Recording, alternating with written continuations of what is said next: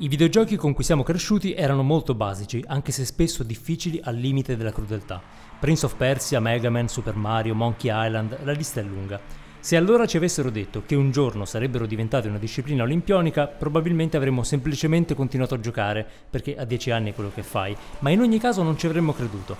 Oggi invece potrebbe succedere davvero, perché dal mondo del gaming nel frattempo è nato quello degli eSports, competizioni tra gamer e team di gamer, che si trasformano in eventi mediatici paragonabili a grandi eventi sportivi, con l'ambizione appunto di diventare addirittura parte delle Olimpiadi. Ma gli eSports sono anche e soprattutto un business. Si stima che entro il 2020 il loro pubblico supererà i 600 milioni di persone, principalmente millennial e Gen Z. Una visibilità assicurata, oltre che dagli eventi, dalle piattaforme di streaming, che permettono a un pubblico mondiale di seguire le partite. Tra queste c'è Twitch, comprata, udite udite, da Amazon. Sempre entro il 2020 si pensa che il giro d'affari complessivo supererà il $1,5 miliardi. I migliori gamer del resto sono strapagati. Kuro Salehi Takasomi, un 27enne tedesco noto come Kuroki, ha guadagnato fino ad oggi oltre $4 milioni giocando nelle Battle Arena di Dota 2. Gli altri che sperano di guadagnarci un bel po' sono i brand, ad esempio Mastercard, che è già entrata con forza nel mondo dei tornei di League of Legends, con un'activation molto articolata, ma anche Toyota, Puma, Chipotle, Red Bull e molti altri. Le opportunità di sponsorship sono tantissime, il profilo del pubblico davvero molto interessante per i marketer. Ma come si inizia a giocare senza farsi troppo male?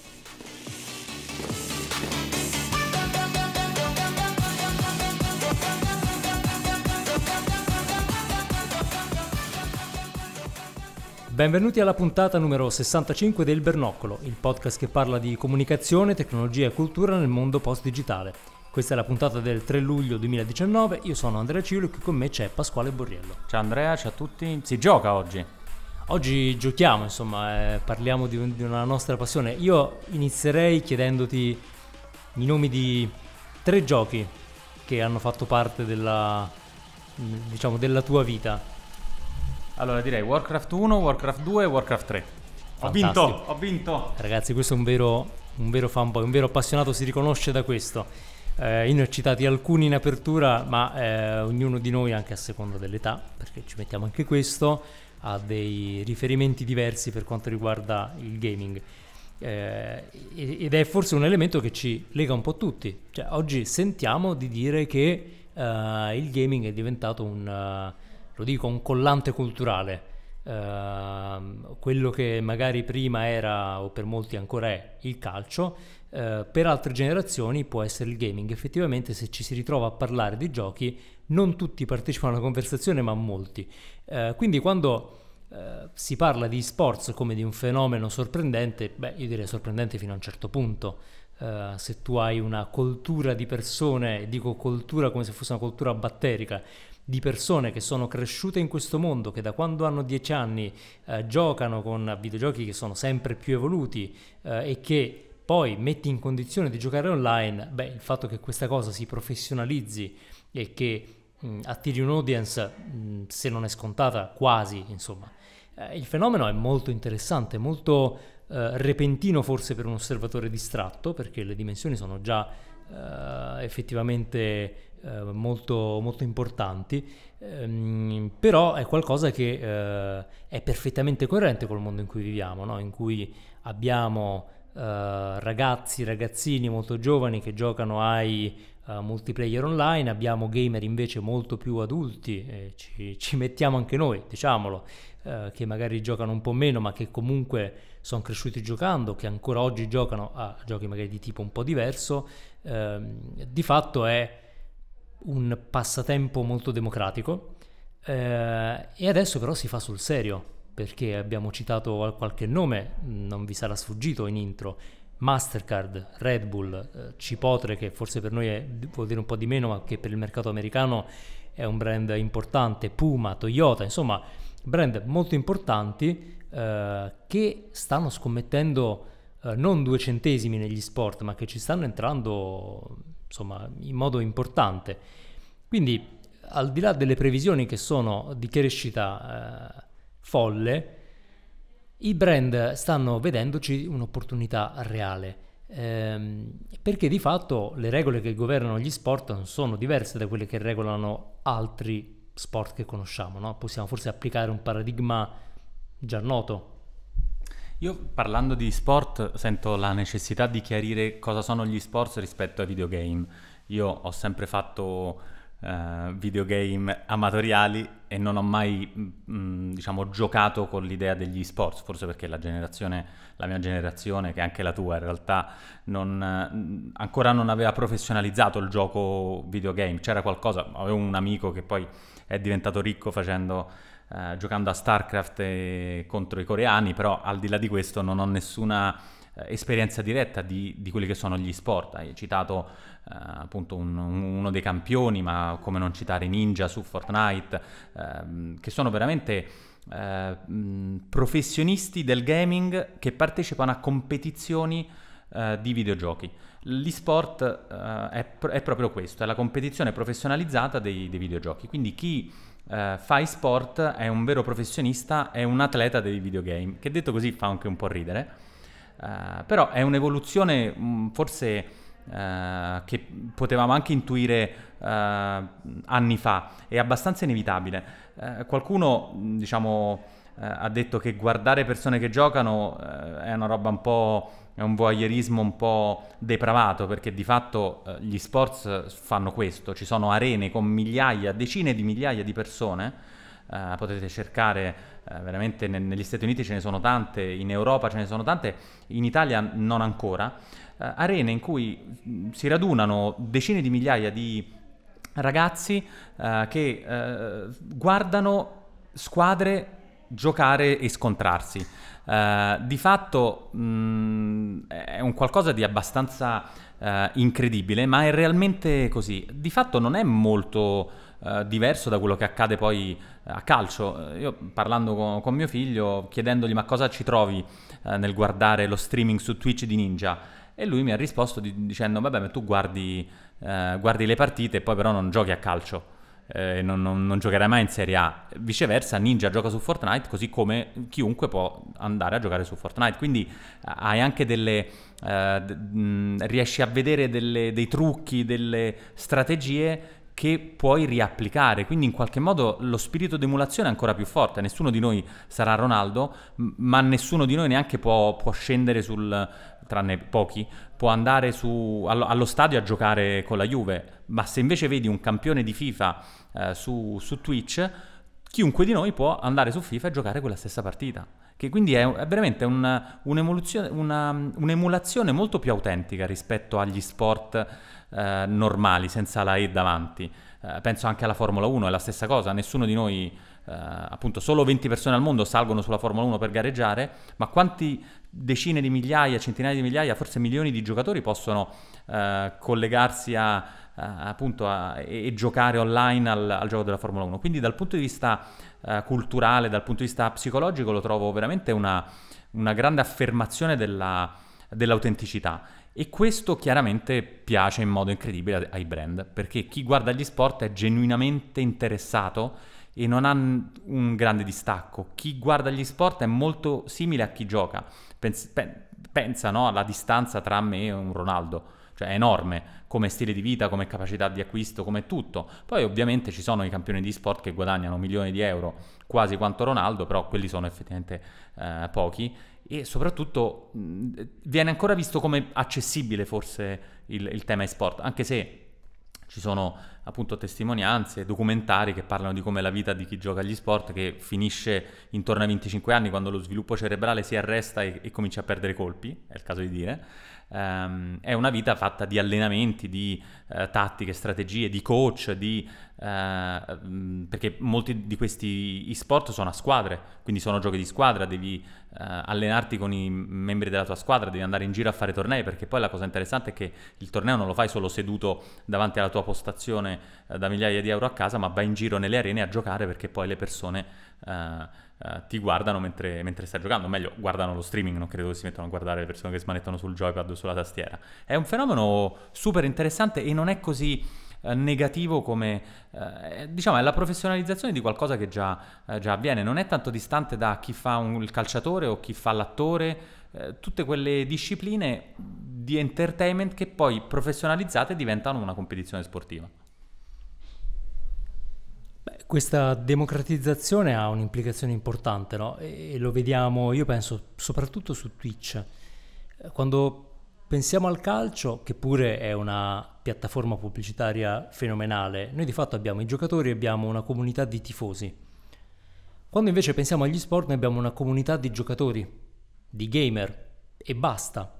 Non abbiamo degli spettatori che sono solo spettatori, non abbiamo dei giocatori, come dicevi, che sono radicalmente diversi, e quindi entrare in questo sistema vuol dire entrare in una comunità molto più reale, molto più coinvolta, e quindi acquisire una credibilità che è diversa da quella di uno sponsor che semplicemente mette il suo nome su un evento, no? Si acquisisce invece una credibilità più concreta.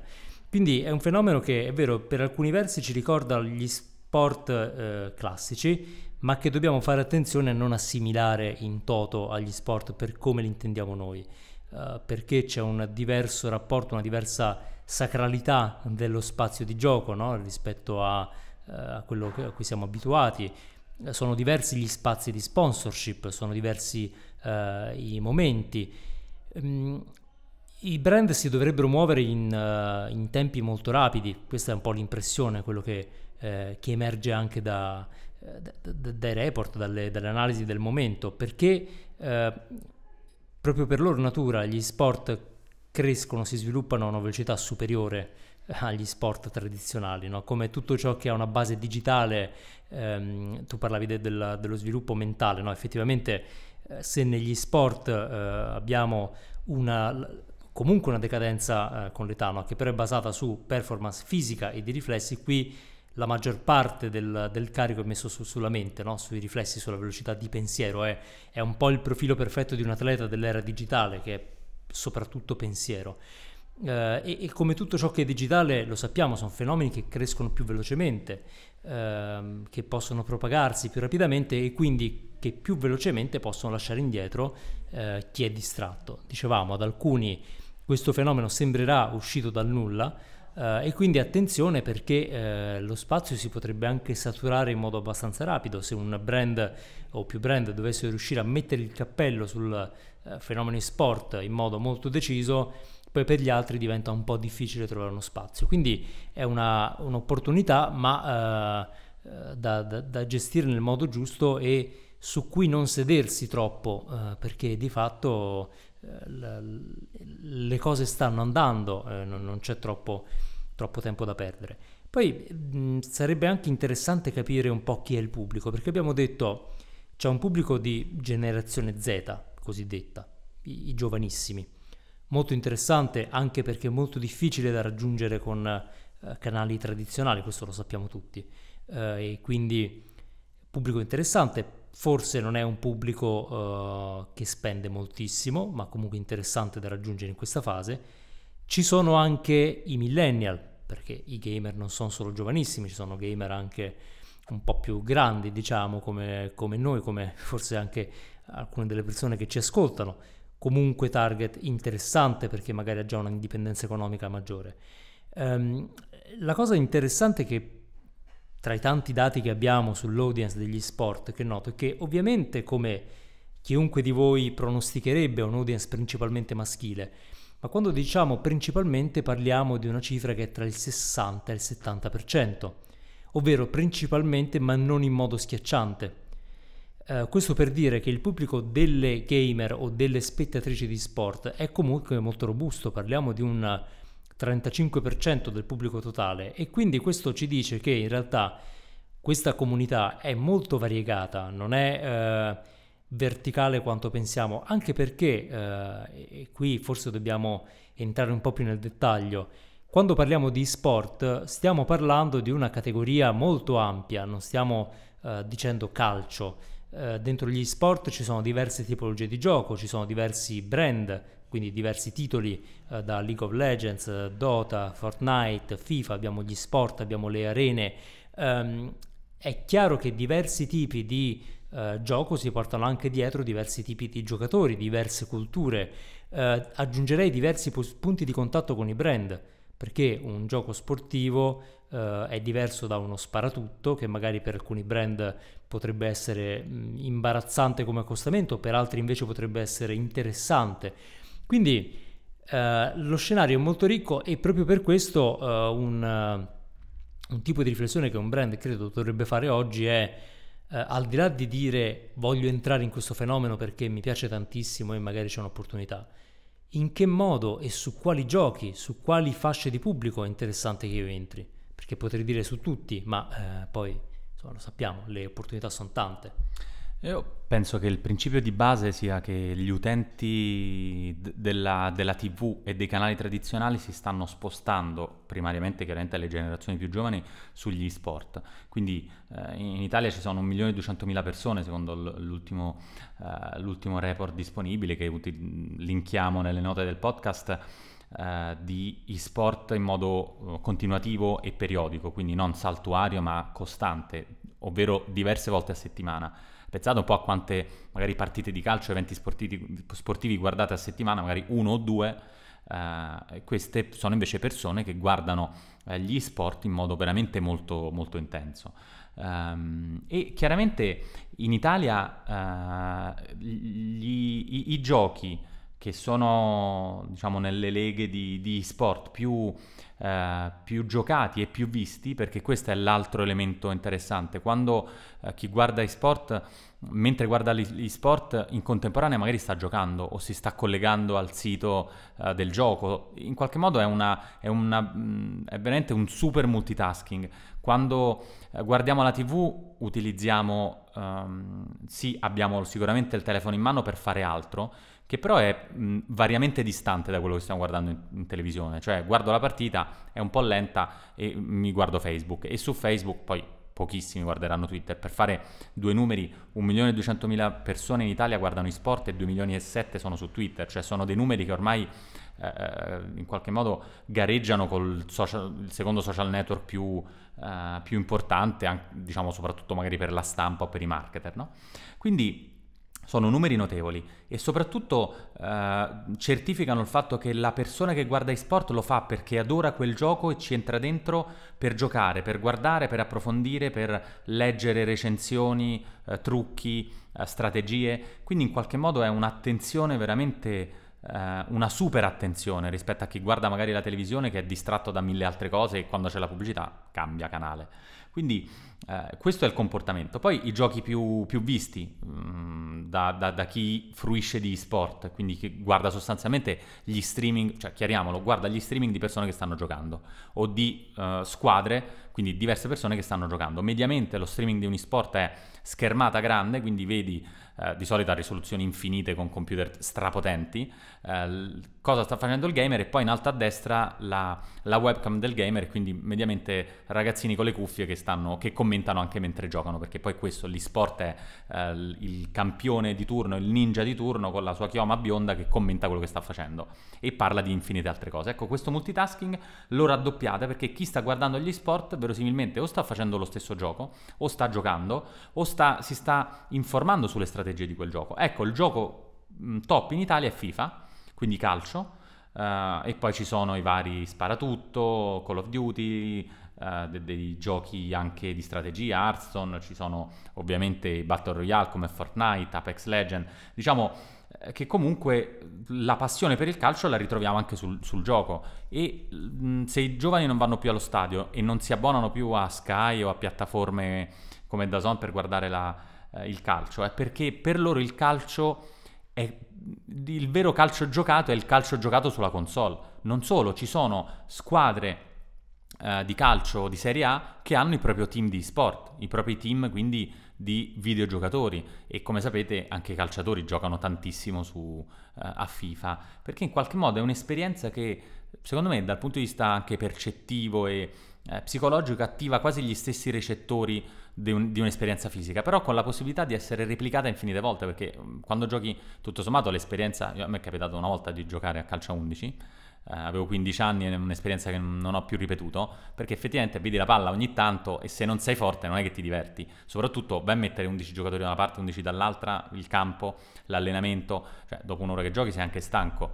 Il videogame è super accessibile, quindi non solo è dal punto di vista dal punto di vista culturale qualcosa di molto autentico, ma anche super inclusivo, super accessibile. Quindi ha tutti i plus per decretare in qualche modo decretarne il successo, e questo è interessantissimo. Il brand sale a bordo in che modo?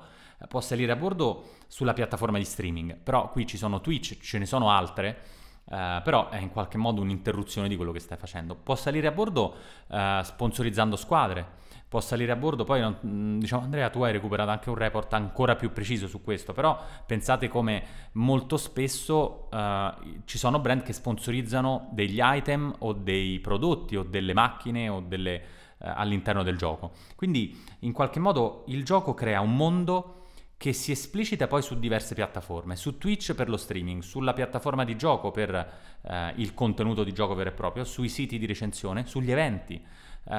Ovviamente ci sono eventi di sport, così come ci sono eventi di sport senza la E, e questi eventi hanno diversi sponsor, e non è detto che siano gli stessi sponsor che poi trovate dentro FIFA, perché chiaramente ci sono vari livelli di accesso. È veramente un mondo, diciamo, se c'entri dentro è difficile uscirne.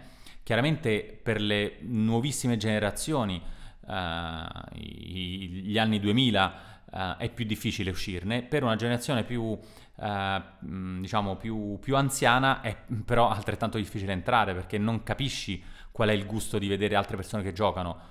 E invece è lo stesso che si ha guardando una partita di calcio, perché diciamo nessuno... Se guardi la partita di calcio evidentemente non la stai giocando. In più ci puoi mettere questo livello per cui guardo persone che giocano e mi metto anche a giocare pure io. Tengo in sottofondo, invece di tenere nel sottofondo la televisione, un po' quello che era, poteva essere un MTV o altro, mentre gioco, mentre faccio i compiti, ho in sottofondo lo streaming dello streamer che veramente fa streaming di ore a giocare, perché loro lo fanno per professione, guadagnano anche dei bei soldini e quindi riescono a fornire un palinsesto incredibile di giocate, di battute, di chat. Nelle piattaforme di streaming come Twitch ci sono anche delle chat in cui gli utenti, i viewer, chattano un sacco. Pensate a come anche YouTube permette di fare per certi versi cose analoghe con il live streaming. Ecco, già Facebook è un po' più indietro, però immagino che con Oculus faranno uno streaming in VR che lì può diventare abbastanza intrigante.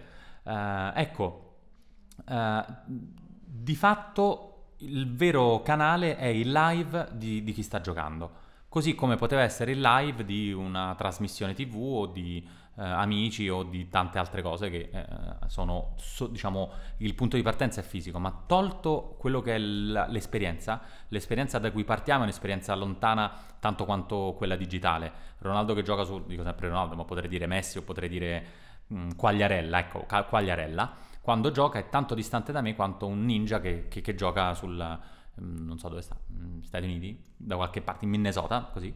Quindi Quagliarella a Genova, Ninja in Minnesota, dove sta, è distante da me allo stesso modo. Io non ho modo di intervenire, non ho modo di interagire.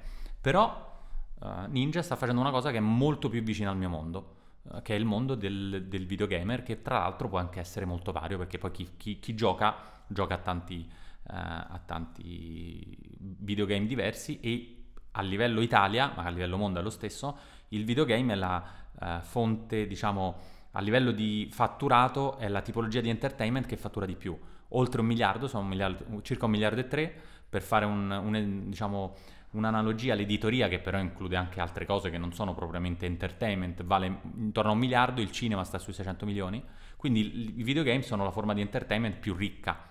Sicuramente ci aggiungete lo streaming e quindi gli sport e la visualizzazione degli sport e boom, quindi i brand non possono non starci. Citavi Ninja e proprio perché parliamo di lui è interessante citarlo, perché c'è un aspetto che dobbiamo considerare. Allora, Ninja è stato ospite di Ellen DeGeneres, la conoscete, conduttrice di un talk show molto, molto popolare. Lei in realtà è una comedian americana molto nota, è andato in TV essenzialmente. Ellen DeGeneres poi ha fatto anche una comparsata in un live stream di Ninja. Cosa significa questo? Che un giocatore simbolo di una cultura apparentemente di nicchia va su un canale invece mainstream, comincia a far filtrare questo mondo su un pubblico di non giocatori.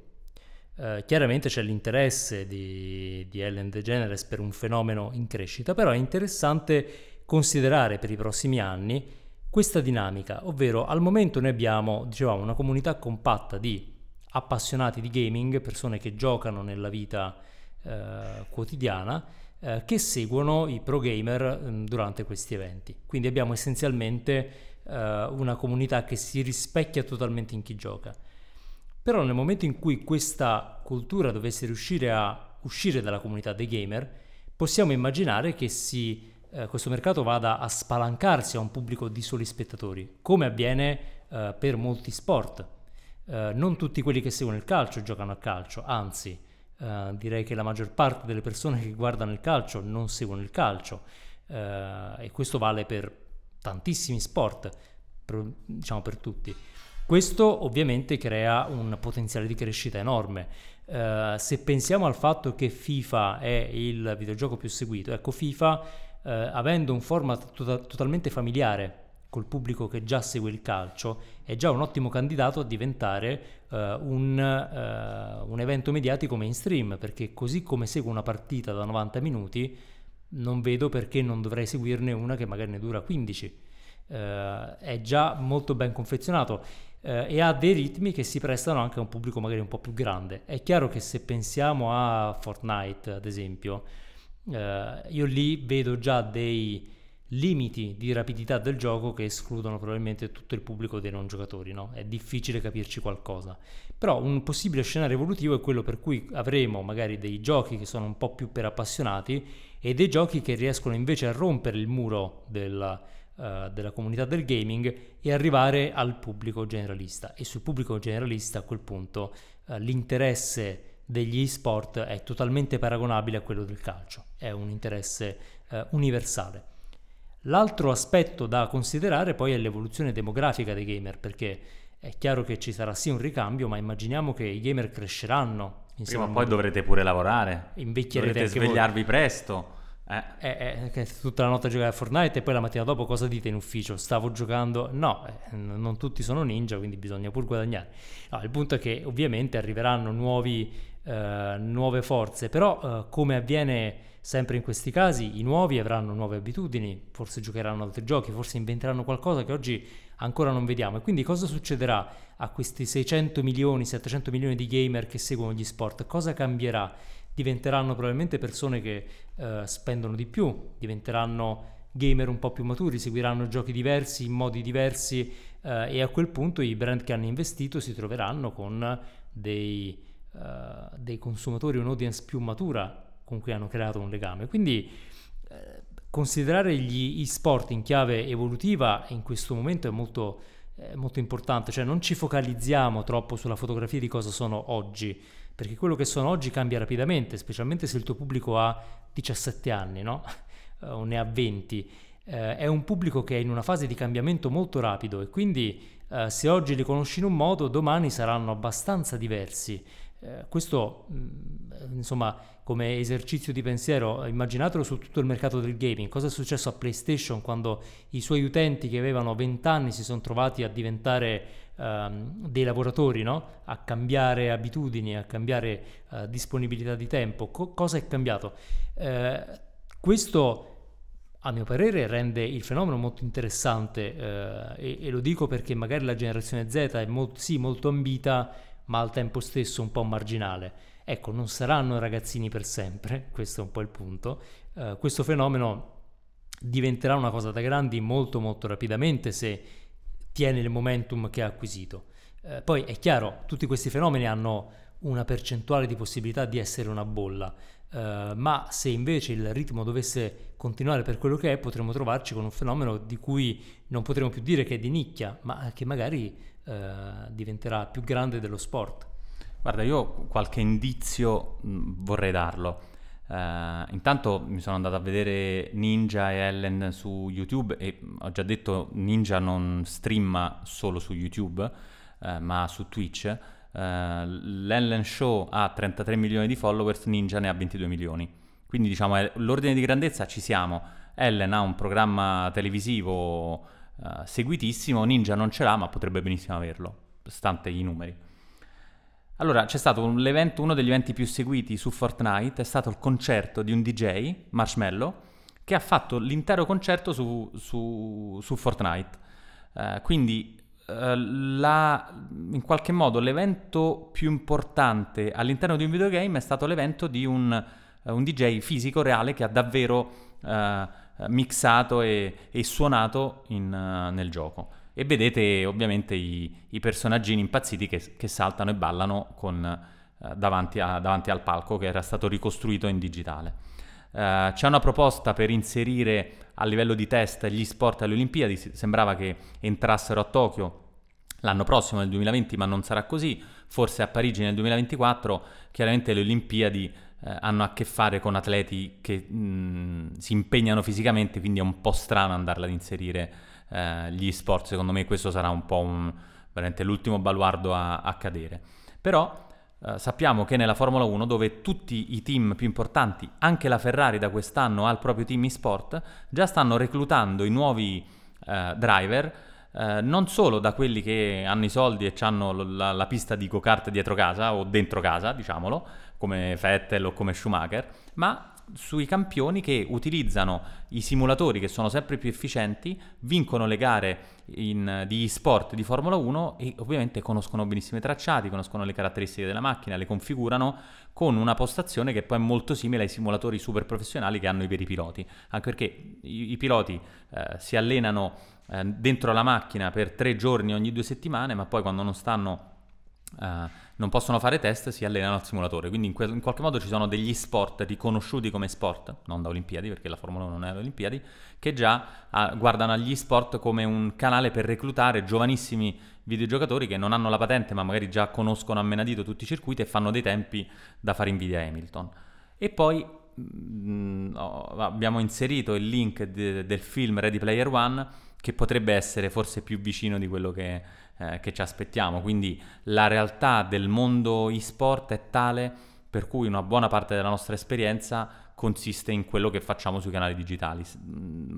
Speriamo non sarà Oculus, perché è una roba abbastanza triste, però forse il concerto di Marshmello su Fortnite è una roba figa a cui forse mi sarebbe piaciuto partecipare. Ovviamente, non essendo in target e non giocandoci, l'ho saputo anni dopo, quando ne hanno parlato. Però è stato un evento incredibile, se trovate video che hanno milioni di visualizzazioni, perché cosa è accaduto? Che chi stava nel gioco si è registrato e ha streamato il concerto, così come quando vai a un concerto tiri su il telefono e lo riprendi. Quindi le stesse dinamiche le applica a un mondo digitale, che non è detto che sia peggiore, anche perché per andare al concerto di Marshmello devi spendere un sacco di soldi e spostarti.